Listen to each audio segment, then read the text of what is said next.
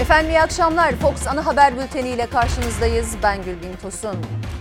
Sayın seyirciler tam 4 yıl önce bugün Türkiye'nin en uzun gecelerinden, en zor, en acı gecelerinden birini yaşadık ülke olarak. O gece 251 kahraman şehit oldu. 2196 kişi yaralandı, gazi oldu. Bir daha hiçbir zaman böyle bir gecenin yaşanmaması temennisiyle hain darbe girişiminin dördüncü yıl dönümünde şehitlerimize Allah'tan rahmet dileyerek gazilerimize şükranlarımızı sunarak başlıyoruz bu akşam yayına. Sayın seyirciler bizler Fox Haber ailesi olarak o gece aralıksız saatler süren canlı yayınımızı yine şu anda benim bulunduğum stüdyodan yönettik. Yayınımızın ilk saatlerinde çok ciddi bir bilgi karmaşası vardı. Büyük çabayla sadece teyit ettiğimiz bilgileri izleyicilerimize sizlere yani aktardık. Fox Haber ertesi günde aralıksız devam etti yayını ama benim için gece yarısı başlayan 8 saati aşkın bir yayın oldu sabahın ilk ışıklarına kadar. Bir yandan o gecenin gerçek kahramanları, darbeye karşı çıkan değerli Türk Silahlı Kuvvetleri mensupları, değerli emniyet mensupları, vatanını milletini korumak için canı pahasına kendini dışarı atan vatandaşlarımız ailemiz ve tabii ki sahadaki meslektaşlarımız için çok endişeliydik yayın boyu. İşte bu akşam bültende o geceyi birlikte yaşadığımız ve birlikte o tarihi yayını gerçekleştirdiğimiz arkadaşlarıma döneceğim. Ankara'da başkentin en stratejik noktalarına hakim Fox Haber büromuzun çatısında yine o kara gecede orada olan ve meclisin bombalanmasını canlı olarak saniye saniye bizlere ak- aktaran isimlerden biri. Fox Haber Ankara Haber Müdürü Engin Yılmaz. İstanbul'da ise tam anlamıyla mermilerin üzerinden uçtuğu anlarda o zamanki adıyla Boğaziçi Köprüsü'nde bizleri yaşananlara aktaran Fox muhabiri yine aynı noktada Gülşah İnce bekliyor. Birazdan onlara döneceğiz ama önce o geceye gidelim. Sayın seyirciler Ankara'da, İstanbul'da Türkiye'nin en kritik noktaları darbecilerin hedefindeydi. Hain planları ortaya çıktıktan sonra ise karşılarına Türk milleti çıktı. İşte dakika dakika yaşananlar ve o uzun gecenin nasıl aydınlığa kavuştuğunu anlatan o görüntüler.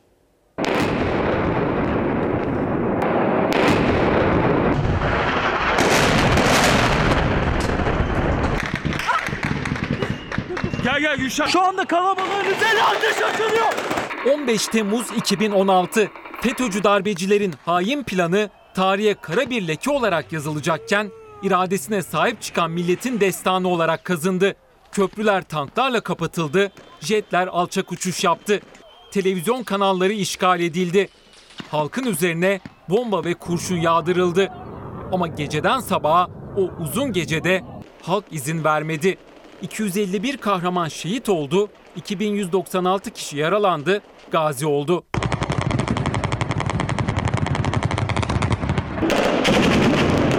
Kara Havacılık Komutanlığından bir binbaşının ihbarıyla MİT ve Genelkurmay arasında sıcak temas başladı.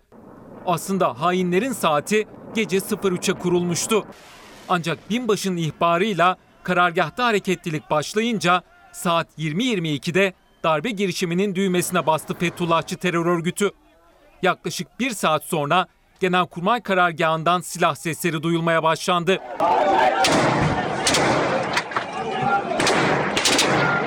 O dönem başbakan olan Binali Yıldırım saat 23.02'de yaşananlar için ilk kez darbe girişimi dedi.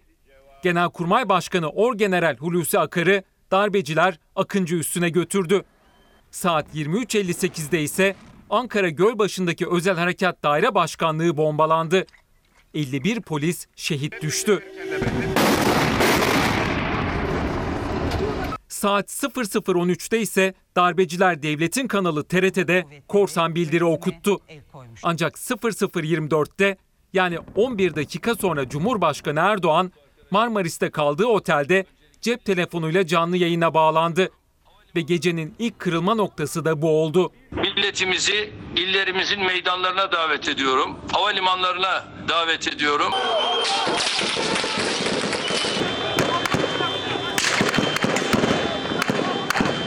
Eski adıyla Boğaziçi Köprüsü'nde kalabalık tankların üstüne yürüdü.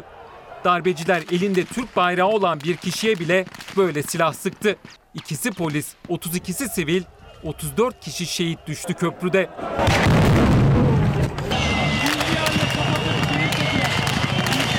O gece boyunca gerilimin ve mücadelenin özellikle yoğunlaştığı kritik noktalarda vardı. Bunlardan biri de İstanbul Atatürk Havalimanı'ydı.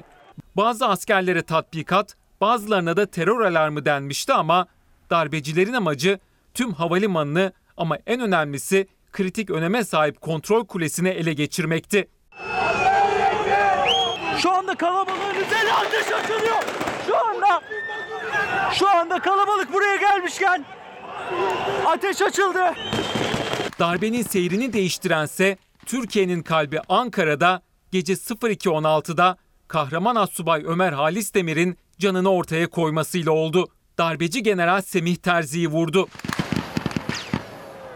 FETÖ'cülerin gözü meclisi 3 kez bombalayacak kadar karardı. Yakın tarihin en karanlık gecesinde Türkiye o görüntüleri Fox ekranlarından izlerken dondu kaldı.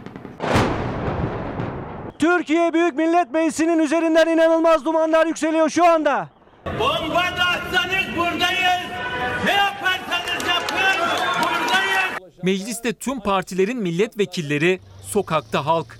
Gün ağardığında teslim oldu darbeciler. Karanlık gece bir kez daha milletin iradesiyle yırtılıp aydınlığa kavuştu. Tanklarla insanları ezen, uçaklarla helikopterlerle gözlerini kırpmadan bomba yağdıran, namlularını halka doğrultan FETÖ'cü teröristler halkın iradesine karşı koyamadı. Tankları, uçakları ve silahları yetmedi. 15 Temmuz'un yıl dönümünde Ankara'daki törenler Beştepe'de başladı. Cumhurbaşkanı 15 Temmuz şehitler anıtına çelenk koydu ve Türkiye Büyük Millet Meclisi'ndeki törene katıldı. MHP lideri Devlet Bahçeli de o törendeydi ancak CHP ve İyi Parti'den temsilci yoktu. Meral Akşener mazeret bildirdi.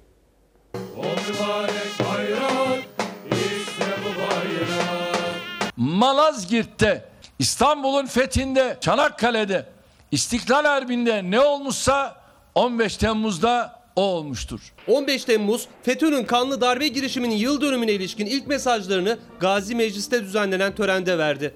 Bahçeli oradaydı. Kılıçdaroğlu yoktu. Akşener mazeret bildirdi. Cumhurbaşkanı 15 Temmuz gecesi mecliste bombaların düştüğü yere çiçek bıraktı. 15 Temmuz varlık yokluk mücadeleleri zincirinin en son halkasıdır. Covid-19 tedbirlerinin gölgesinde gerçekleşti 15 Temmuz'un 4. yıl dönümü. Cumhurbaşkanı anma programına Beştepe'de başladı. Sınırlı kişiyle 15 Temmuz şehit ve gazi yakınlarıyla birlikte yürüdü şehitler anıtına. Meclisteki anma programına Covid testi yaptıranlar alındı. Protokolde sosyal mesafeye dikkat edildi. Cumhurbaşkanı kürsüdeki konuşmasının dışında maskesini hiç çıkarmadı. Samimi bir çağrıda bulunmak istiyorum. Yüce Meclis'in çatısı altında görev yapan, kalbi millet ve memleket sevdasıyla yanıp tutuşan herkesi büyük ve güçlü Türkiye davamıza destek olmaya davet ediyorum. 15 Temmuz 2016'da meclis bombalanırken darbecilere karşı aynı çatı altında olan iktidar ve muhalefet 4. yıl dönümünde bir arada olamadı. Kılıçdaroğlu hem 15 Temmuz'da mecliste özel oturum yapılmamasına hem de Covid testinin zorunlu tutulmasına tepki olarak törene katılmadı. İyi Parti lideri Akşener ise koruma polisinde korona tespit edildiği için tedbir amaçlı törene katılmayacağını duyurdu. Liderlerden sadece Cumhur İttifakı ortağı Bahçeli protokoldeydi. Cumhur İttifakımızın müşterek hareket planında birlikte yürüdüğümüz güç paylaşımında bulunduğumuz Milliyetçi Hareket Partisi Genel Başkanı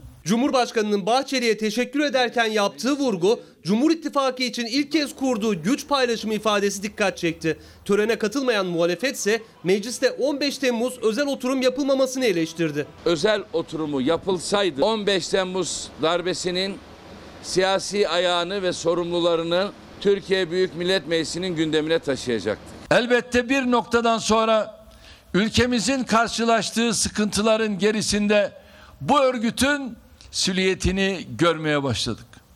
Ama örgütün sinsi yapısı sebebiyle tespitlerimizi somutlaştırmakta ve etkili tedbir almakta zorlanıyorduk. Erdoğan'ın gerçekten samimi ise ellerindeki baylok listesindeki siyasetçilerin isimlerini parti ayrımı yapmadan milletle paylaşması lazım. 15 Temmuz gecesi siyasi parti liderlerinin tamamının, bakanların ve üst düzey yöneticilerin ve belediye başkanlarının görüşmelerini kamuoyuyla açıklaması lazım. Muhalefetin çağrılarının gölgesinde 15 Temmuz şehit yakınları ve gazi temsilcileriyle de Beştepe'de buluştu Erdoğan. Sayın seyirciler şimdi Ankara'ya dönüyoruz. Ee, hem o kara geceyi konuşacağız, 4 yıl öncesine gideceğiz. Hem de bu gece başkentteki anma törenlerinin ayrıntılarını soracağız. Fox Haber, Ankara Haber Müdürü Engin Yılmaz dediğim gibi bizleri bekliyor. Engin o gece yine ikimiz de şu anda olduğumuz noktalardaydık. Ama sizlerin durumu bizden daha da zordu. Çünkü o gece Ankara'da meclisi, emniyeti bombalayan savaş uçakları sizin üzerinizden geçiyordu. Ve acı tarihe kendi gözlerinizle tanıklık, tanıklık ederken bir yandan da o çatıdan şu anda olduğun çatıdan yayın yapmaya çalışıyordunuz. Hatta hainlerin hedefi olmamak için ışıkları bile yakmamanız gerekiyordu. Bizler ülkemiz, vatandaşlarımız kadar bir de sizler için çok endişeliydik tabii burada. Şimdi seni dinleyelim istersen o geceye dair sen neler paylaşmak istersin Engin Yılmaz?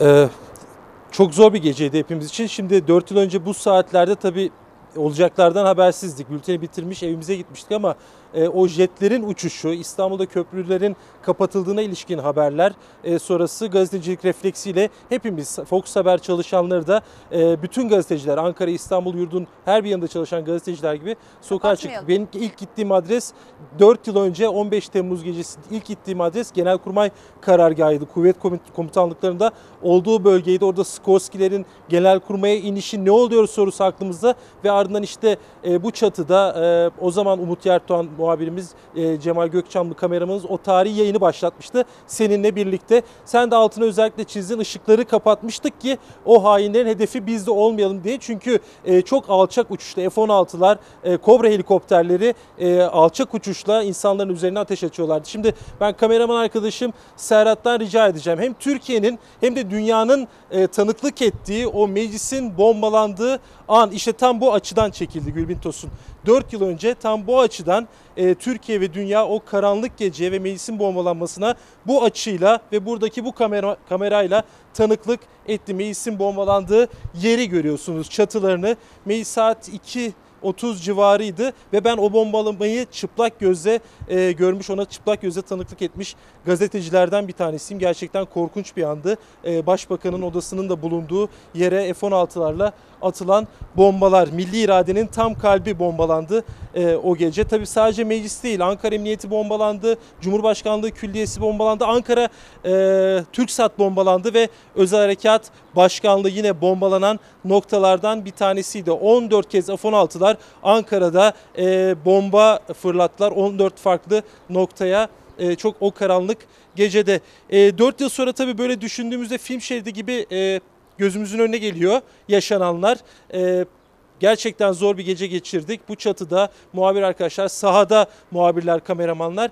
Ee, bir daha böyle bir e, olaya, geceye, güne tanıklık etmek istemiyoruz tabii ki. Zaten bunların yaşanmaması için de e, dualar ediliyor ve birlik beraberlik mesajları veriliyor. Şu dakikalarda da Ankara'da törenler devam ediyor. Biraz önce Ankara'daki almayı ekrana getirdik. Cumhurbaşkanı Erdoğan hem külliyede hem de meclisteki alma törenlerine katıldı. Şu anda da e, bombalanan noktalardan bir tanesi Ankara Emniyetinde tören var. Ardından Gölbaşı Özel Harekat Daire Başkanlığı'nda polislerin şehit olduğu noktada anma törenleri düzenlenecek ve 21'de Cumhurbaşkanı Erdoğan tekrar ekranlara çıkacak, kamera karşısına geçecek, ulusa sesleniş konuşmasını yapacak.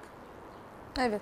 Peki Engin Yılmaz çok teşekkür ediyorum. Bu arada belirtelim sayın seyirciler saat 21'de e, Cumhurbaşkanı Erdoğan ulusal sesleniş konuşmasını da Fox'tan izleyebileceksiniz. Teşekkürler Engin Yılmaz. Sayın seyirciler törenlerle o e, 15 Temmuz şehitleri unutulmadı, dualar okundu. İstanbul ve Ankara'daki törenlerin yanı sıra o karanlık gecenin seyrini değiştiren isimlerden Assubay Ömer Halis Demir'in memleketi Niğde'deki mezarına ziyaretçi akını vardı.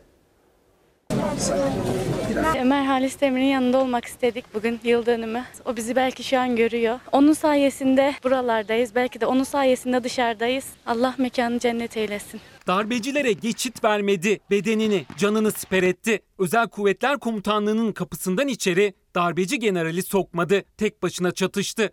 Assubay Ömer Halis Demir 15 Temmuz'u kahramanlık öyküsü olarak yazan en önemli isimlerden biriydi ve unutulmadı. Türkiye'nin birçok noktasından onun için Niğde'ye gelenler oldu. Mezarı başında uzun kuyruk vardı. Ender Halis Demir. Önceki soy ismim Mükçüoğlu'ydu. Kendi soy ismini aldım direkt çevirip. Şu an onun soy ismini ailemle beraber yaşatmaktan gurur duyuyorum. Onun soyadını taşımaktan gurur duyanlar da, dua etmek için gelen anneler de şehitlerin mezarından toprak alıp 415 kilometre yol kat ederek Halis Demir'e ulaştıran sporcular da aynı kabrin başında buluştular. Ziyaretler gün boyu aralıksız sürdü. Gökten ecda dilecek olsa öper o apakanlı değer. İstanbul'da Edirne Kapı'daki 15 Temmuz şehitliğindeki tören de duygu yüklüydü. Şehit aileleriyle birlikte İstanbul Valisi, Büyükşehir Belediye Başkanı ve Emniyet Müdürü şehitler için dua etti. Ardından da mezarlara sırayla karanfiller bırakıldı. Abdestsiz şekilde şehit olmayayım diyerek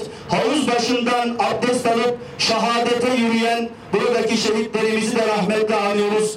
Onları da gani gani rahmet eyle ya Rabbi. Darbecilerin İstanbul'da işgal etmeye çalıştığı Büyükşehir Belediye binasının önünde şehit düşenler için de tam o yerde Kur'an okundu.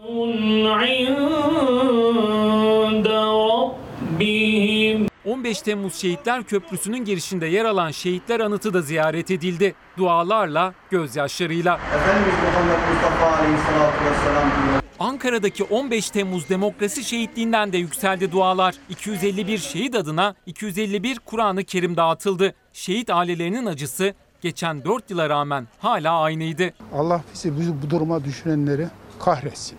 Başka bir şey. Evlat acısıyla bizi baş başa bıraktılar. Oğlum 36 yaşındaydı.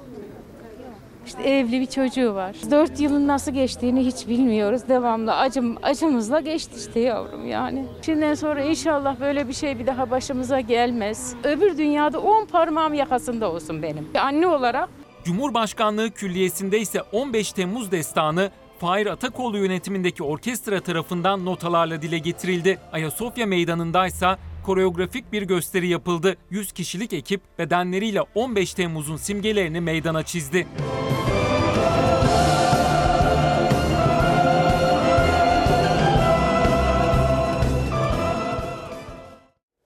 Şimdi de 15 Temmuz Şehitler Köprüsü'ndeyiz. Bültenin başında belirttiğim gibi o gece oradan yayını gerçekleştiren Fox muhabiri Gülşah İnce bizleri bekliyor. Ee, Gülşah çok kritik noktalardan biri olan o zamanki adıyla Boğaziçi Köprüsü'ndeydin. Şimdi de oradasın. Aynı Engin Yılmaz gibi kelimenin tam anlamıyla mermilerin üzerinden uçtuğu anlarda o yayını gerçekleştirdin. Bizler de burada sizler için endişeleniyorduk ama yaşananların da tarihin kayıtlarına geçmesi gerekiyordu. Sen de cesaretle bize olan biteni o şartlarda aktardın. Soralım sen 4 yılın ardından neler paylaşmak istersin? Şimdi karşımda tekrar senin sesini duyunca aslında 4 yıl önce bu saatlerde kameranın karşısında ben yine sana bir canlı bağlantı yapıyordum ama bültenin sonlarına doğru çok da keyifli bir haber için yapmıştım o yayını ve ardından da bülteni birlikte kapatıp ben de mesaiyi sonlandırmıştım ve e, kızımla birlikte bir programa devam etmiştim yine Anadolu yakasında. Şimdi 4 yıl önce e, sadece birkaç saat sonra yaşayacaklarımızdan habersiz olarak herkes e, programına devam ederken saatler 21'i geçtikten sonra telefonlarımıza bir mesaj geldi. Şu anda tam da bulunduğumuz noktada o günkü adıyla Boğaziçi Köprüsü'nde tankların görüldüğü haberiydi o. Tabii o dakikalarda ne olduğu belirsizdi. Gazetecilere böyle önemli bir bilgi geldiğinde hemen olay yerine en yakın kişi zaten bilgilendirilir ve hemen haber grubundan herkes yerini bildirdiğinde de yine o noktaya buraya en yakın kişi de bendim ve hemen o an her türlü programı bırakıp tam da bu noktaya ve aslında e, buraya gelene kadar da trafiğin bazı noktalarda da kesilmiş olduğunu görmüştük. Kameraman arkadaşım Çağlar Güner'le bir noktada buluşup araçla belli bir yere kadar araçla ve buraya kadar da önemli bir yolun önemli bir kısmında yayan olarak geldik.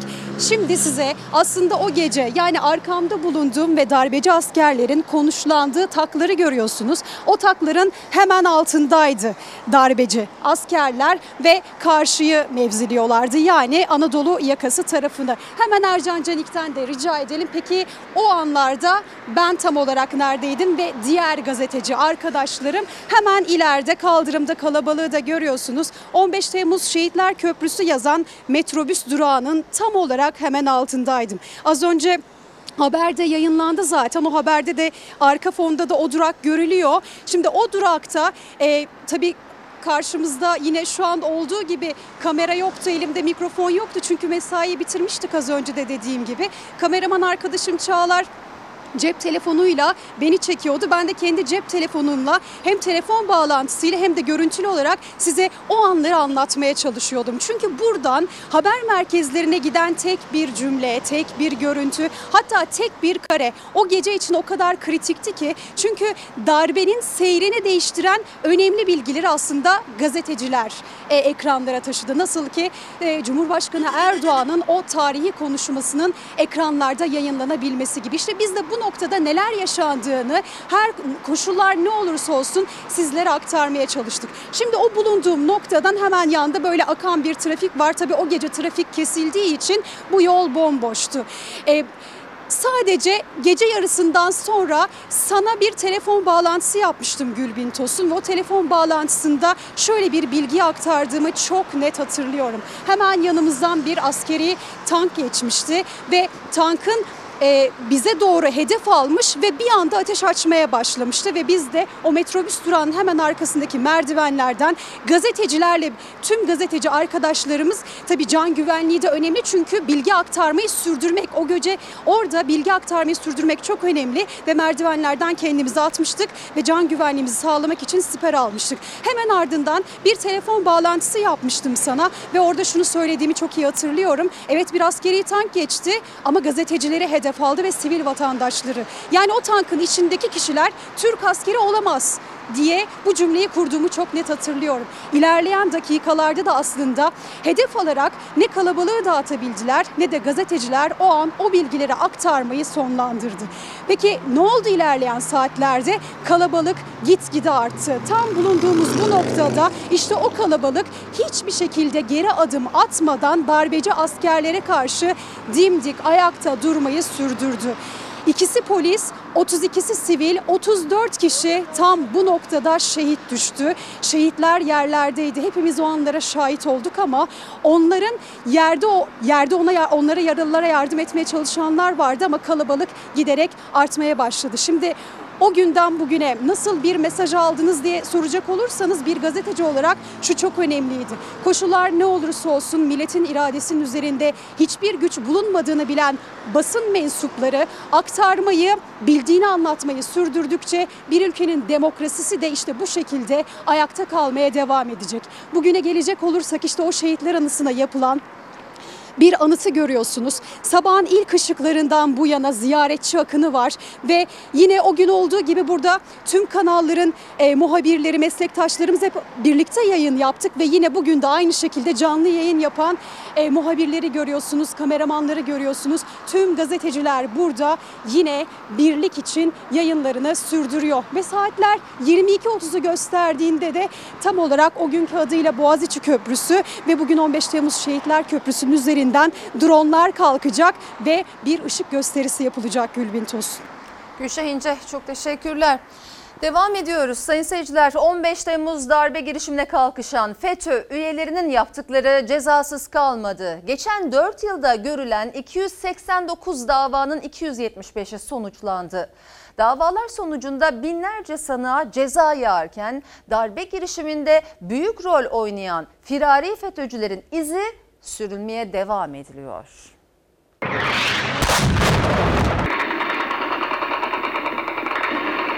Orada biri vuruldu mu? Vurulan var mı? Var var. Vuruldu vuruldu. Bugüne kadar yüzün üzerinde firari FETÖ'cü teröristi yurt dışında saklandıkları inlerinde bulduk ve yargıya teslim ettik. FETÖ ile mücadele kararlılıkla sürüyor. Örgütün elebaşı Fethullah Gülen'le birlikte üst düzey 41 isim kırmızı listede.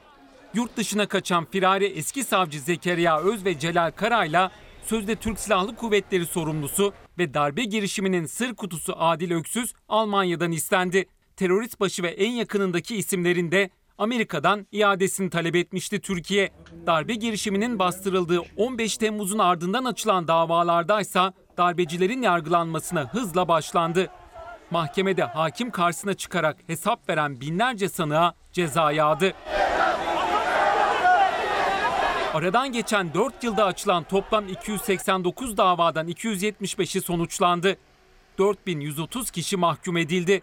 2692 kişinin ise beraatine karar verildi. Aralarında generallerin de bulunduğu 1315 sanık ağırlaştırılmış müebbet hapis cezasına çarptırılırken 1217 sanık müebbet hapis cezası aldı.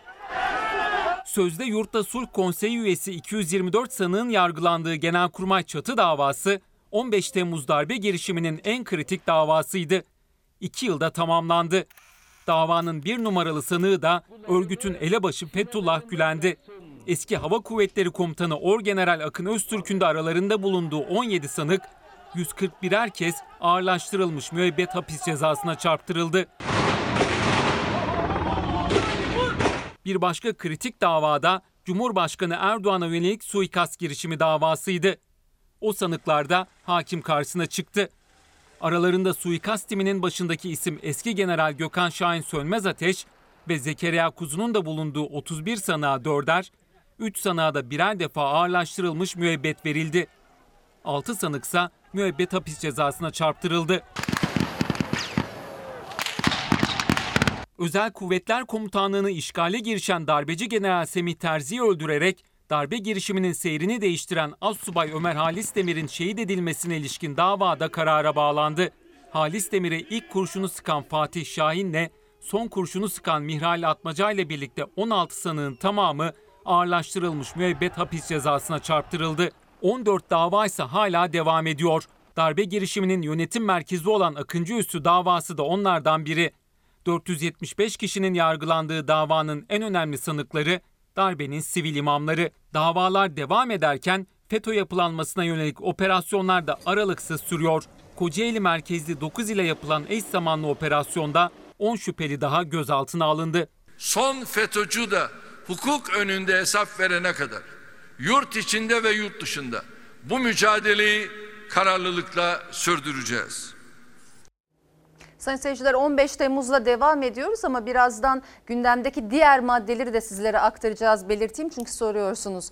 Muhalefetin ama e, en çok CHP'nin gündemde tuttuğu 15 Temmuz şehit yakınları ve gaziler için toplanan bağış paraları ile ilgili Cumhurbaşkanı Erdoğan konuştu. Şehit yakınları ve gazilere salgın sürecinde biner lira verdik ve her ay bu ödemeler sürecek dedi. Muhalefeti şehit yakınları ve gazileri istismar etmekle suçladı. Hedefinde bir süredir iktidarı eleştiren, hakkaniyet istiyoruz diye eylem yapan 15 Temmuz gazileri de vardı.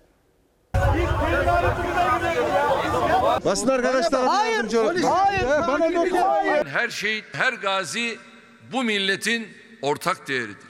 Bu ünvanların sorumluluğunu taşımakta zorlananlar elbette olabilir.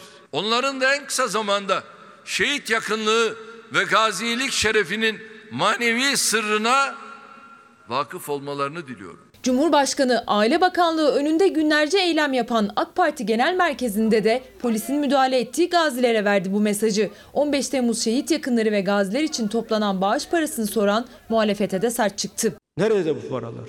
15 Temmuz gecesi darbecilerle anlaşıp tankların arasından kaçarak kendi belediye başkanının evine sığınanların bunu da istismar etmeye çalıştığını görüyoruz. Bak öldürün ha. Bak basın açıklaması yapacaksan yap ama karşı tarafta Neden? Arkadaşlar. Orayı kim? Misak-ı milli sınırı mı? Niye? Beştepe'deki 15 Temmuz şehit aileleri ve gaziler buluşmasına davet edilmeyen ve bir süredir de hakkaniyet istiyoruz diyerek seslerini duyurmaya çalışan gaziler Beştepe'deki şehitler anıtına yürümek istedi. Ama polis önce izin vermedi. Cumhurbaşkanının çelenk koyma töreni bittikten sonra yol gazilere açıldı. 15 Temmuz şehit yakınları için toplanan parayı neden sahiplerine ödemiyorsunuz? Gaziler Beştepe önündeyken muhalefette 15 Temmuz sonrası toplanan bağış parasını gündeme getirdi bir kez daha. Cumhurbaşkanı Erdoğan da yanıt verdi.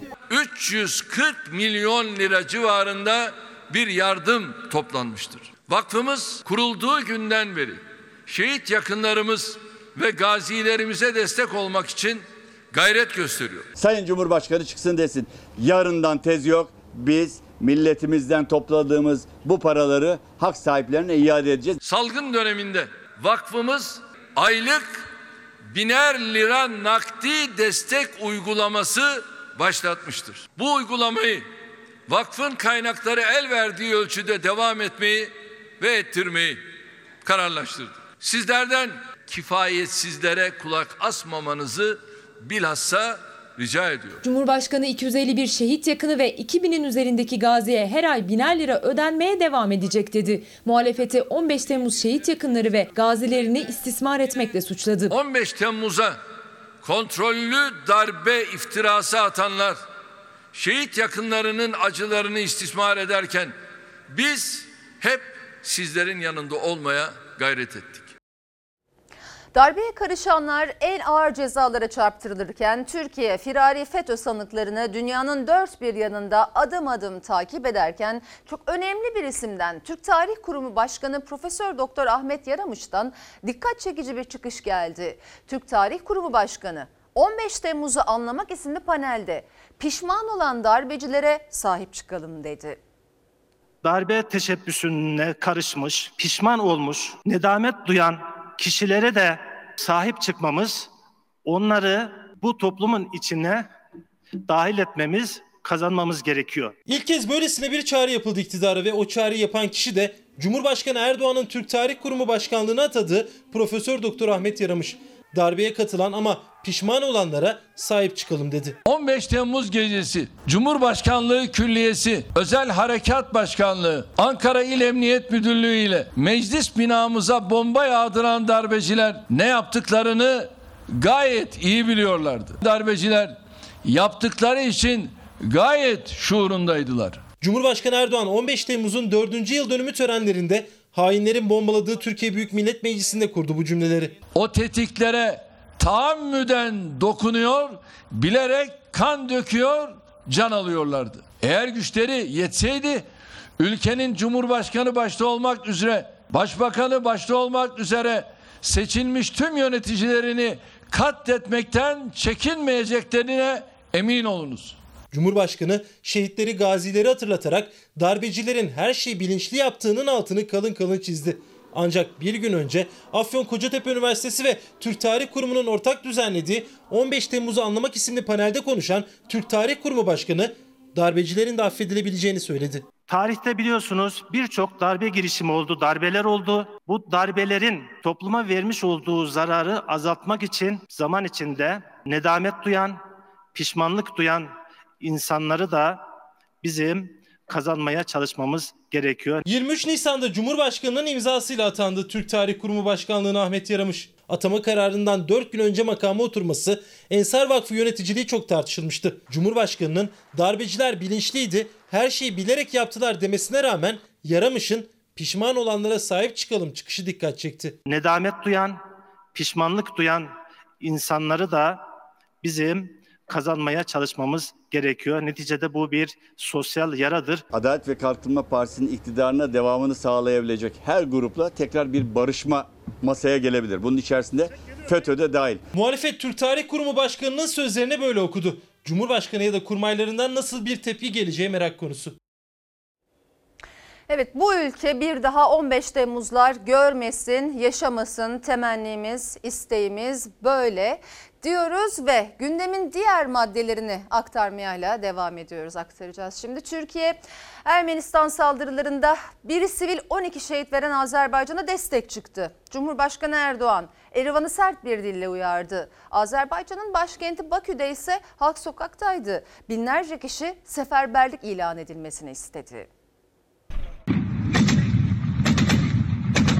Bu saldırı Ermenistan'ın çapını aşan bir hadisedir. Türkiye Azerbaycan'ın hakkına, hukukuna, topraklarına yönelik her türlü saldırının karşısında yer almakta asla tereddüt göstermeyecektir. Türkiye Ermenistan'ın saldırdığı Azerbaycan'a sahip çıktı. Erivan yönetimine gözdağı verdi. Bu menfur saldırı yapanlar, bu hain kumpası kuranlar boylarını aşan bir işe girişmişlerdir.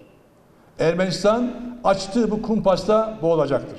Azerbaycan-Ermenistan sınırında tansiyon yüksek. Ermenistan ordusu hafta sonu Azerbaycan petrol ve doğalgazını Türkiye'ye taşıyan enerji hatlarının bulunduğu Tovuz bölgesine saldırdı. Azerbaycan güçleri stratejik bölgeye yapılan saldırıyı püskürttü. Biri tüm general 11 şehit verdi. Ermenistan ordusu sınırdaki köyleri de hedef aldı. Birçok evde hasar oluştu, bir kişi hayatını kaybetti. Ermenistan saldırılarına Bakü'de öfke büyüktü. Binlerce kişi başkentin dört bir yanında yürüyüş düzenledi. Seferberlik talebiyle Milli Meclis'in önünde toplandı. Ya ölüm ya Karabağ sloganları attı. Türkiye gerilimi yakından takip ediyor. Ankara Erivan yönetimini suçladı.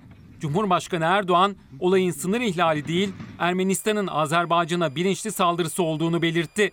Bakü'ye destek mesajı gönderdi. Erivan'ı uyardı. Tüm imkanlarımızla dost ve kardeş Azerbaycan'ın yanında olmaya devam edeceğiz. Ayasofya'nın ibadete açılmasına ilişkin tartışma Cumhurbaşkanı'nın ihanet sözü üzerinden sürüyor günlerdir. Erdoğan Ayasofya'yı müzeye dönüştüren 1934 tarihli Bakanlar Kurulu kararı için tarihe ihanet demişti. Kılıçdaroğlu da Meral Akşener'de dünkü grup toplantılarında çok sert tepki gösterdi. Erdoğan dün kabine toplantısı sonrası yaptığı açıklamada da bu kez 1934 tarihli karar için ihanet demedi. Ayasofya'yı müzeye biz dönüştürdük dedi. Ayasofya'yı yanlış bir kararla da olsa müzeye biz çevirmiştik. Onu yeniden camiye de biz döndürüyoruz. Cumhurbaşkanı da olsan Mustafa Kemal'e hakaretin bedelinin çok ama çok ağır olacağını görmüş olmalı ki sözlerini biraz eğip bükerek e, yumuşatma e, yolunu seçti. Atatürk'e karşı geliştirilen dil Türkiye'de karşılık bulmaz. Siyasette hiç bulmaz. Cumhurbaşkanı Erdoğan altında Atatürk'ün imzası bulunan 1934 tarihli Ayasofya'yı müzeye dönüştürme kararını eleştirirken tarihe ihanet çıkışı yaptı önce. İhanet suçlamasıyla Atatürk'e hedef alıyor dedi muhalefet sert tepki gösterdi. Tek parti döneminde alınan bu karar tarihe ihanet olmanın yanında hukuka da aykırıydı. Mustafa Kemal Atatürk'e o dönemin yöneticilerine hakaret ediyor. Kendine gel Sayın Erdoğan. Ağzından çıkanı kulağın duysun. Tepki çeken konuşmasından 4 gün sonra Ayasofya'nın cami olarak ibadete açılmasına dair bir açıklama daha yaptı Cumhurbaşkanı. Sözlerinde tek parti dönemine gönderme vardı ama bu kez müze kararını ihanet olarak yorumlamadı. Hatta o kararı da millet aldı dedi. 1934'te kimler müziğe çevirdi? Bu millet. Şimdi de biz aslına rücu ettiriyoruz. Bir yanlışı biz düzeltiyoruz. Olay bu kadar basittir. Erdoğan Mustafa Kemal Atatürk'e hakaretin bedelinin çok ağır olacağını bilenlerdendir. Bir vesileyle Atatürk'e hakaret içeren sözler ifade ettiğinizde ister istemez kendi tabanınızda bile tepki bulur. Sayın Cumhurbaşkanı da bunu e, doğru tespit ettiğini, dolayısıyla bu söylemini bu şekilde değiştirdiğini düşünüyor. Muhalefet Erdoğan'ın ikinci açıklamasını ilk günkü sert çıkışından geri adım olarak yorumladı. Atatürk'e hakaretin bedeli ağır olur vurgusuyla. Erdoğan'ın konuşmasında Ayasofya'nın ibadete açılmasına tepki gösteren özellikle dış kamuoyuna yönelik bir mesaj da vardı. Ayasofya'nın kiliseden değil, müzeden camiye dönüştürüldüğünün altını çizmek istiyorum. Ankara Büyükşehir Belediye Meclisi'nin Temmuz ayı toplantısı hararetli geçti. Mansur Yavaş bir yıllık faaliyetlerini anlatırken eski başkan Gökçek döneminde yapılan harcamaları gündeme getirdi. Görüşmelerde zaman zaman tansiyon yükseldi. Ankara Büyükşehir Belediye Meclisi'nde tansiyonun tavan yaptığı anlar. 1 milyon dikilmeyen karaçam fidanını özellikle dikkatinize sunmak istiyorum. Bir firma 9'a 4 2015'te 1.50'den karaçam fidan alıyor. Bunları bir ay sonra 14.90'dan askıya satıyor. Firma ismi vermedi ama 2015 yılı diyerek Melih Gökçek dönemini işaret etti Mansur Yavaş. Özel şirketin 1 lira 50 kuruştan aldığı karaçam fidanlarını 14,90 liradan askıya sattığını söyledi. Askı bunları niye almış? Bize diyor bunlar barajların kenarlarına dikeceğiz. Orman Genel Müdürlüğü'nden bedelsiz alınabilirdi diyor bilir kişiler. Ve ayrıca Orman Genel Müdürlüğü'nden gelen yazıda bu ağaçları dikecek yer yok ki nereye dikeceksiniz diyor. Dikilmeyen 1 milyon karaçam fidanının askıya maliyeti 18 milyon lira. Uçak ve helikopterlerin maliyeti ise 42 milyon. Ankara Büyükşehir Belediye Meclisi'nde bir yıllık faaliyet raporunu anlattı Mansur Yavaş. İsrafın da imar rantının da önüne geçtik dedi. kalem kalem saydı. Heykellere 14 milyon lira, kedilere 790 bin lira, kent kapılarına harcanan güncel ders 82 milyon 766 bin lira, oyuncaklara harcanan para 549 milyon lira. Bizim boru ihalemizi izleyenlerin sayısının bile halkın 750 milyon dolarının heba edildiği Anka Parkı bugüne kadar gezenlerin sayısından fazla olması çok şey anlatmıyor mu? Sayın Mansur Başkanımızın ve Sayın CHP Grup Başkan Vekili kardeşimin askerin bütçesinden haberi yok. 11. sayfasını gösteriyorum. Burada diyor ki 632 milyon fazla verdi. Kar ettik biz diyor. Başkanım size beni takdim edin. Git ya git işine bak. Saygısızlık yapıp duruyorsun artık. Bitir ne diyeceksin? Mansur Yavaş sunumu yaptıktan sonra belediye meclis sıralarına geçti. AK Parti Keçiören Belediye Meclis üyesinin sözleri tansiyonu yükseltti. Şuurlu belediye başkanlığı yapmak lazım. Şuurlu grup başkan vekilliği yapmak lazım. Sununuza dikkat edin. Sakin ol. Niye sakin olmuyorsun? Metin Başkan. Ardından çıkan laflar Kişi-. Şuursuzluğu siz yapıyorsunuz orada. Sizin ununuz var, tuzunuz var, suyunuz var. Ekmek yapmak için maya lazım. Maya, maya. O maya sizde yok. Sayın Başkanım nasıl bir konuşma şekli? Yaşar- Müdahale etsenize. Yaşar Başkanım. Herkes kendi mayasına baksın. Nasıl bir Yaşar usluk bu?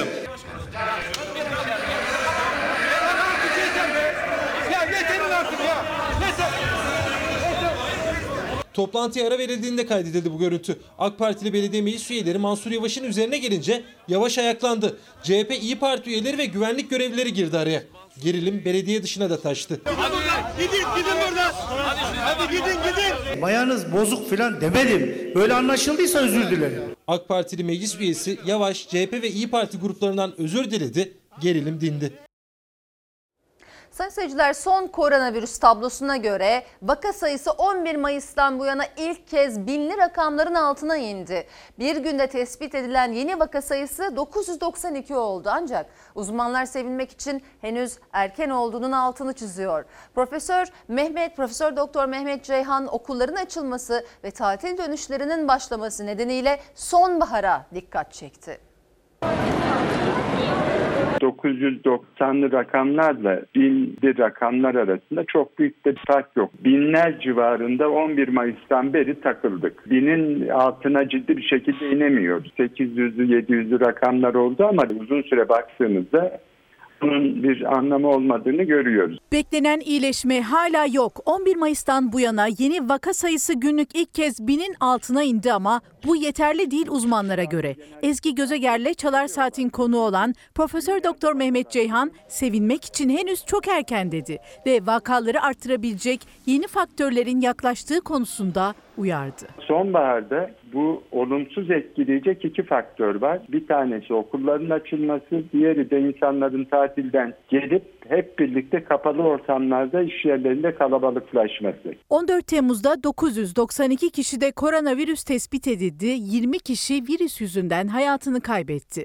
33 gün sonra binin altındayız dedi bakan ama hemen hatırlattı. 900 rakamlar bir günde 1195'e çıkmıştı. Bugünü tekrar aramayalım derken Enfeksiyon Hastalıkları Derneği Başkanı Profesör Doktor Mehmet Ceyhan da daha büyük düşüşler yaşanması gerektiğinin altını çizdi. Çünkü hala 13 bin aktif hasta ve sayısı bilinmeyen belirtisiz hasta var. Tespit ettiğimiz vakaların aşağı yukarı 10 katı kadar virüs bulaştıran insan var toplumda. Demek ki 13 bin aktif hastamız varsa bu 130 bin civarında diye düşünmek lazım. Belirtisiz hastaları yakalayamadığımız sürece bu belirtisiz kişiler bulaştırmaya devam ediyorlar. Bütün ülkelerin en büyük sorunu bu iş. Herkes bir yerde takıldı. Biz binler civarında takıldık. 31 Ağustos'ta okulların açılacağını hatırlatan Ceyhan, sosyal mesafenin okullarda en az 1,5 metre olması gerektiğini belirtti.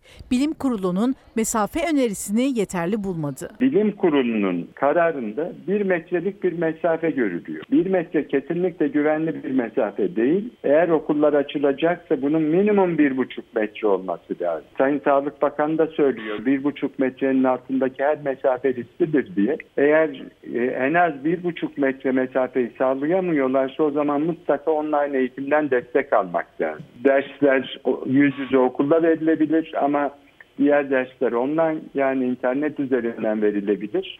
ve o zaman sınıf mevcutları azaltılabilir. Tüm dünyanın virüsle mücadelesi devam ederken gözler bir yandan da aşı çalışmalarında. Amerika'da aşının son aşamaya geldiği haberi umut verse de uzmanlara göre koronavirüsün sona ermesiyle ilgili umutları aşıya bağlamak doğru değil. 8 milyar, milyar kişinin aynı aşıyla aşılanması, bu aşının depolanması, dağıtılması, uygulanması bunlar çok uzun zaman alan şeyler. Hiçbir pandemiyi aşılayarak bitirmeyi be- beceremedik. Şimdi böyle bir şey yaparsak bu tarihte bir ilk olacak. İki seneden önce böyle bir noktaya gelmek çok zor gibi görünüyor. Şimdi araya gidiyoruz. Eğer bugüne ait koronavirüs tablosu açıklanırsa vedalaşmadan önce paylaşacağız sizlerle.